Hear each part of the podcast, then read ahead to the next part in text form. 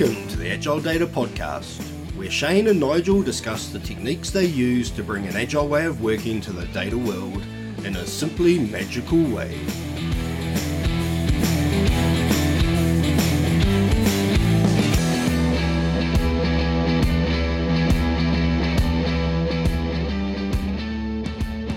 Welcome to the Agile Data Podcast. I'm Shane Gibson. And I'm Nigel Vining. And today, Nigel and I thought we'd have a bit of a chat, uh, again, another kind of engineering-focused chat, but this time we want to talk about this thing called serverless, um, which is something that we use a lot on the cloud platform that we leverage. Um, for me, it's a really, really funny word. In fact, uh, a number of years ago, I was very disparaging of the term serverless because there actually is servers involved. Right, Nigel? Yeah, it is a misnomer. There's a server under the covers. It's just what the definition of serverless actually means to you, I guess.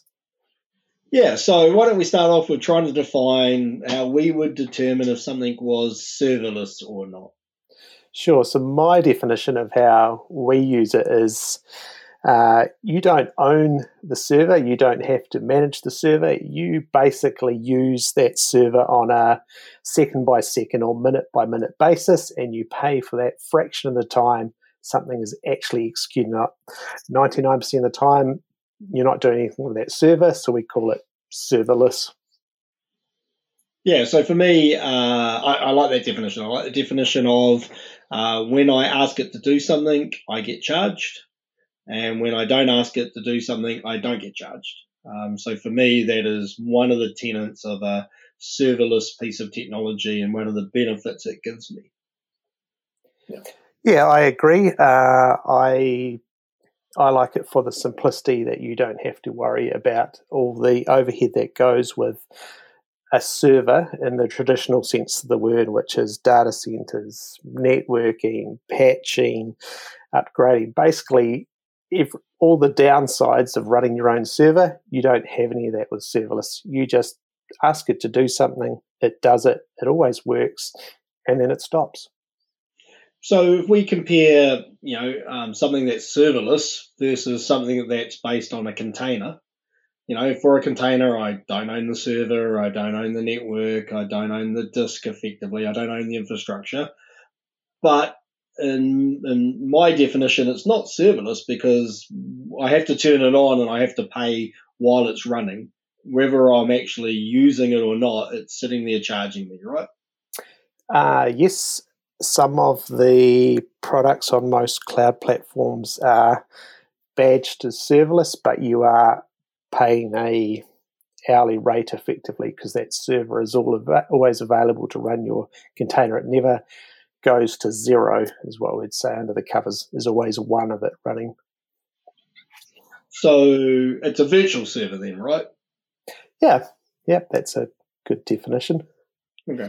So so why don't we run through all the moving parts we use and then uh, try and have an idea of whether we think they're serverless and what the value of them is. So let's start with the big one, BigQuery, where we, we store a, a lot of really cool data. So what do you reckon? Serverless, virtualized server, physical server? Uh, so BigQuery is an interesting one because there's a There's two things going on there. There's the compute resource, which I'm going to say is effectively serverless, because if it's not doing any work, you're not being charged. Uh, but under behind that, you've got your stored data, which is being stored, and you are being charged while it's while it's been stored, but not being used. So it's BigQuery is a bit of a hybrid. In my so terms. And that's when we use a charging mechanism against it, right? If I use a metric of how am I billed to define whether it's serverless or a virtual server, uh, then BigQuery really fits in the middle. Yeah, it's got a split cost. You're paying to store over the long term. Um, obviously, as we talked about a couple of weeks ago, if you're not accessing your data all the time, it goes off to uh, lower tiers of storage and it's cheaper. But if you're not running queries, BigQuery's not charging you anything. So so one of the other ways to look at it is with a virtual server, I've got to install and maintain the software, right? I mean, I may use some form of template or image or some magical provisioning thing that grabs it off a marketplace and that stuff. But really what's held within that virtual container is mine. I control when it's upgraded and when it's not. I can control um, how it's configured at, at any level and how it's not. I have access to the operating system nine times out of ten, right? Whereas if we look at BigQuery, we have none of that, right? We don't control when new features are added or when it's patched. We don't have any access to the underlying operating system or the infrastructure that it runs on. Um, you know, we don't go to a marketplace. We just tick a box or use code in our case to say we want to access one. So is, is that kind of the, the second way we can look at it, is one, how we're charged, and B, what we control?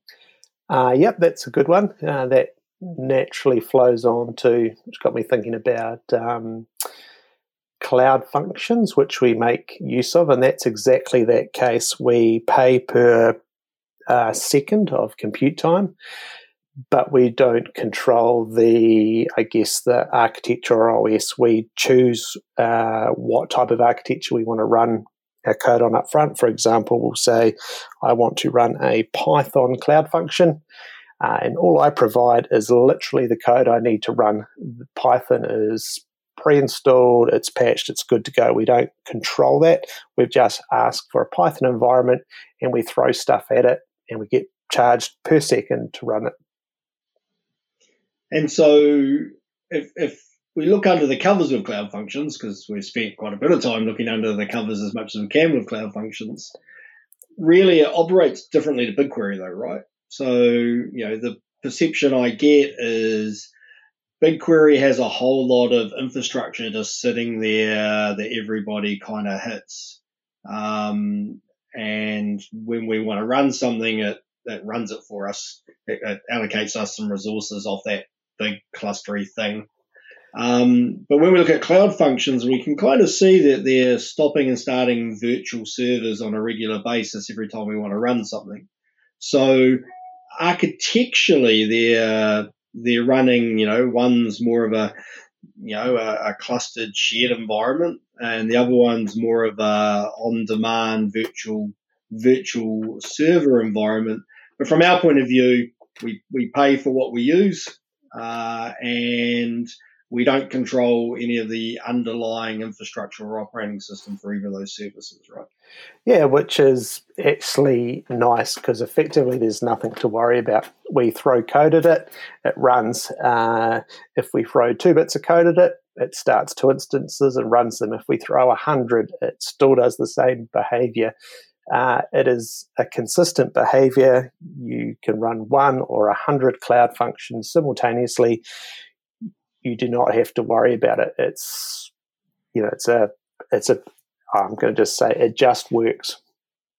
So, so let's look at the, the other end of the extreme for us. So, um, you know, we do uh, documentation as code. So we, we write small bits of code that is effectively our documentation. Whenever I check it into our repo, uh, some magic happens and uh, our documentation site gets rebuilt with that latest version of all that documentation and code.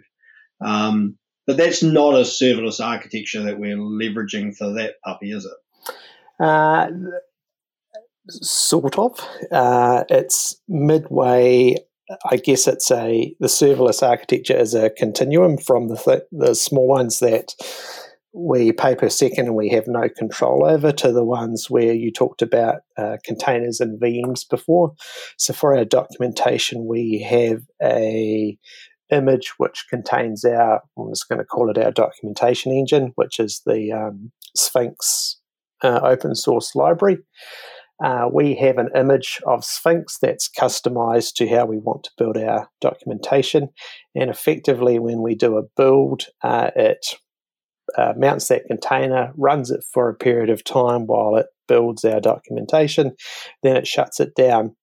So it is serverless in some sense the word, but it's different in that we're effectively mounting our own custom image. So we get to choose what's installed on that image and what's running, but we're still just paying for the amount of time that that image is uh, mounted and running, and then it basically shut down again, and it's it's uh, nothing. But it's it's upper tier from a Cloud Function, um, but it's not a full, you know, constantly running server.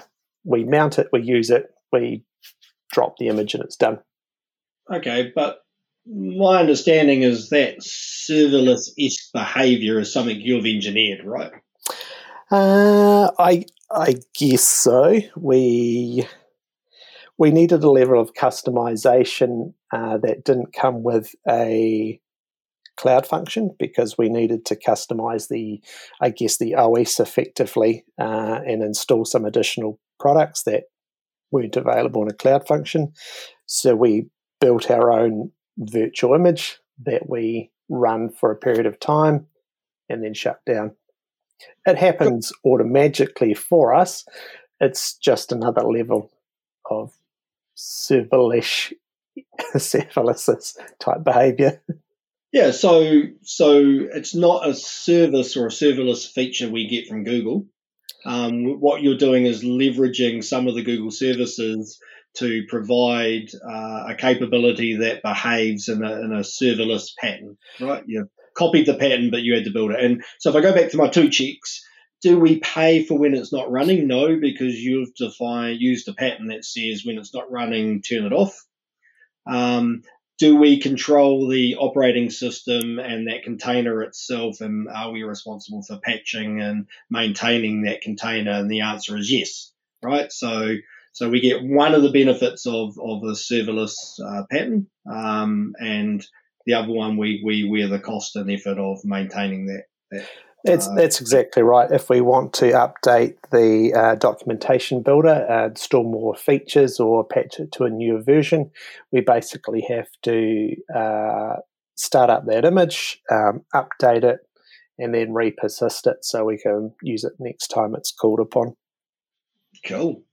Uh, so what else we got in the in the technology stack that we can have a look at? Uh, what about the Cloud Repo, um, the, where we store our, our magic code? Um, yeah, I was going to say the next, uh, on top of the Cloud Repo, we make use of the Cloud Build functionality, which I guess is a form of uh, serverless products. So what we do then is uh, by using uh, commit triggers on our repos, when new code is committed into specific repositories, what we basically say is if the master branch of, say, I don't know, documentation is updated, then I want you to um, use Cloud Build, which is a serverless feature, to run a whole lot of steps for us, uh, deploy some code, check it, and then shut down again.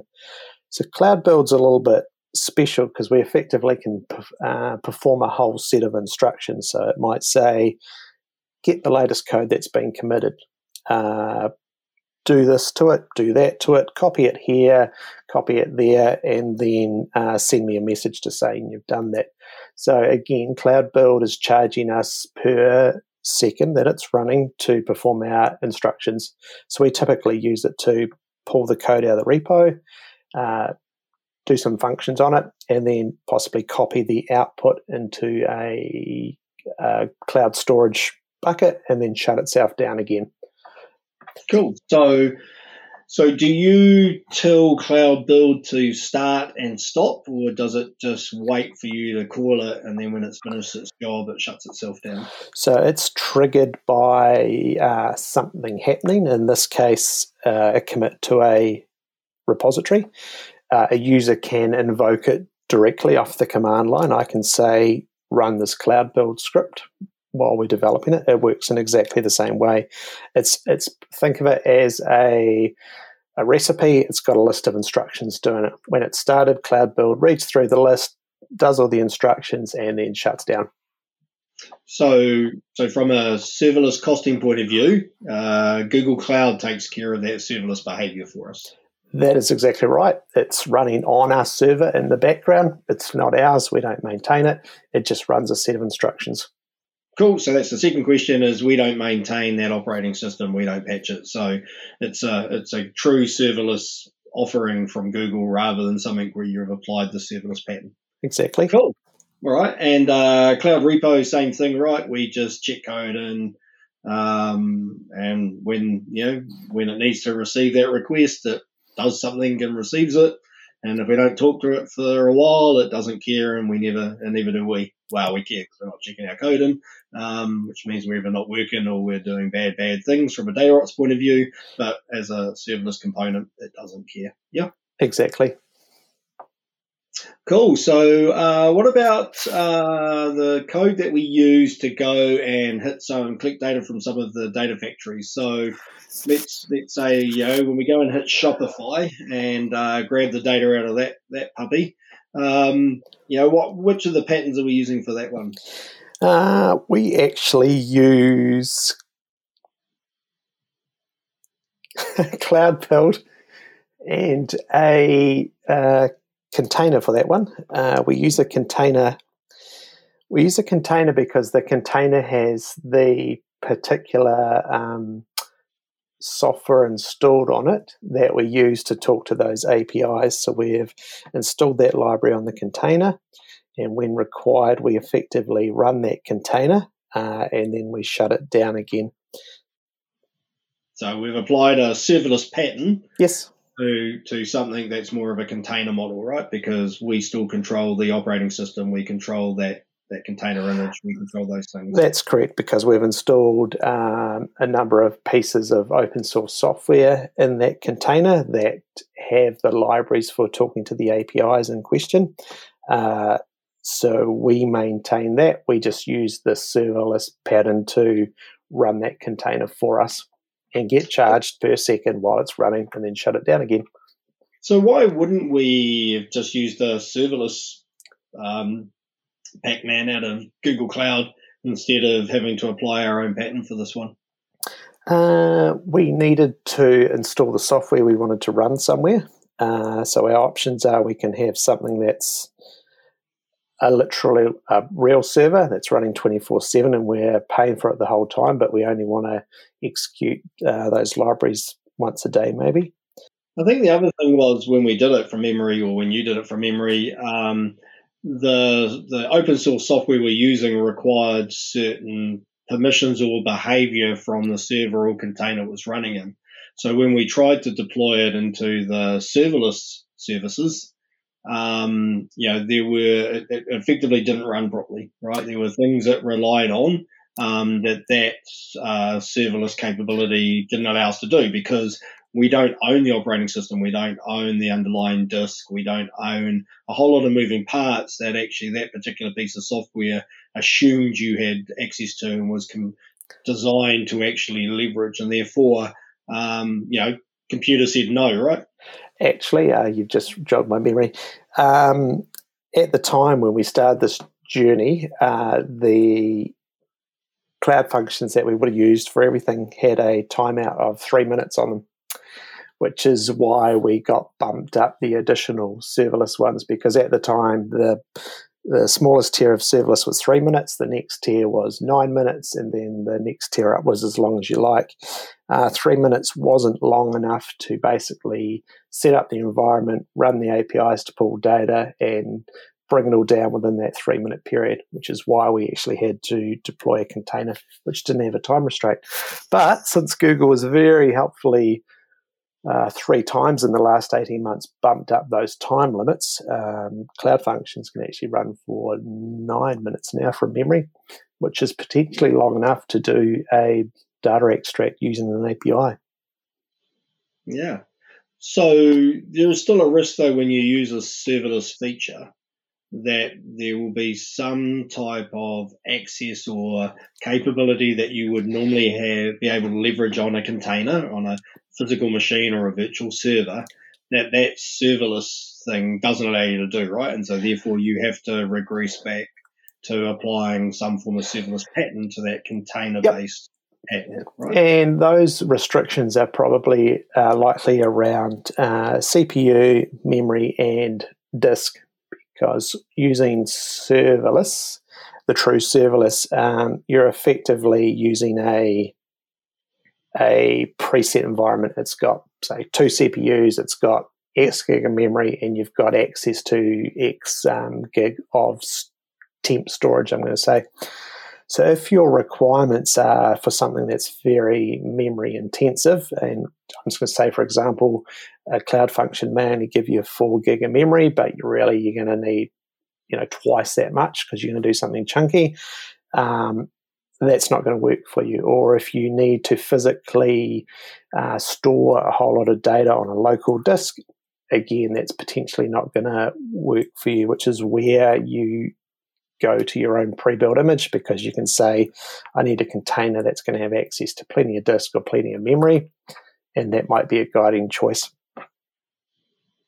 So so really it's quite confusing, right?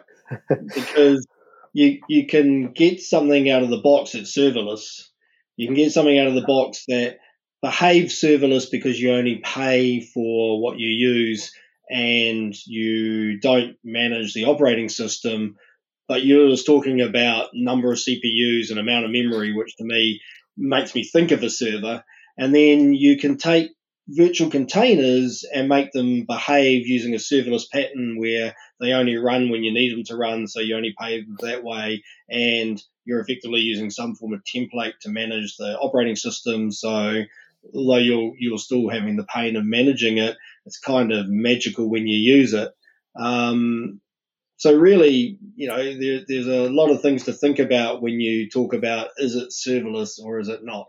Uh, yeah, it becomes technical after a while, and I think what makes it more challenging is there's multiple products on a spectrum and they all slightly overlap, so the smallest, you know, offering may actually cover all use cases well up until the middle offering, and you know, the middle offering may do all your small use cases and then into your large use cases. So it's no There's no hard and fast rule that says this is my use case, so I automatically use the serverless function, because, to be honest, all of them will, all of them might satisfy that. Then you've got to make a second choice around how fast will it be when it runs. So I might choose an architecture that's going to be quicker, or you know, more performant with a less um, latency when it starts up and shuts down, because some of the serverless comes with a small overhead, because you're effectively, you've made a request, it's now got to effectively start itself off to deliver your service and then shut itself down. It may only be a second or a fraction of a second or two seconds. That may be an important consideration for you. So I think, you know, for us, it's it shows the value of, of our guiding principles from an architecture point of view, right? And by that I mean, you know, at the beginning, when we need to do something new, we will always look for a, a serverless component that enables us to only pay when it runs and not have to wear the cost and effort of maintaining an operating system or patching or managing that container. Um, and if we find one of those and it meets our needs for now, that's what we use, right? And we know that we can always refactor that, that service, that Pac-Man, uh, later on to something that Uh, we have more control over, but takes more effort and therefore more costs on our side to maintain. So uh, the guiding principle of serverless first, but not serverless over everything, is really, really important, right? Agreed. Yep. We always look for the serverless, the smallest serverless option, and then we just go up a level if it doesn't quite do it, and up another level if we have to. But serverless first principle, yep. And then always ready to refactor, because we know that over time, Google, in our cases, Google Cloud's adding more and more uh, serverless features, um, or removing some of the barriers of the serverless um, stuff that we were using um, to means that we can actually refactor stuff where we've gone for more control for a reason back to uh, being able to leverage the value of that service. Absolutely. I, I struggle with the word serverless service. I don't know why. I think it's an alliteration, isn't it? But, uh, a misnomer. yeah, it's uh, it, it's it's just a, a bad sentence when I say it, or a bad uh, couple of words. So the future is serverless, I think, is my takeaway. Uh, uh, well, actually, I, I think the uh, the future is biometric computing. So the real question then is when we move from silicon to uh, organism-based compute, uh, is that a server or is it a host? It'll be a really interesting uh, uh, interesting distinction when the, the that comes out in, in whatever years it is. But uh, I think for now, I think we've kind of talked about serverless, um, and we'll probably put that one in the can. Done. Thanks, Shane.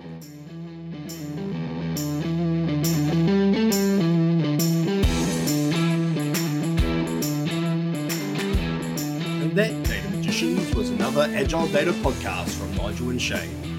If you want to learn more about how you can apply agile ways of working to your data, head over to agile data dot io.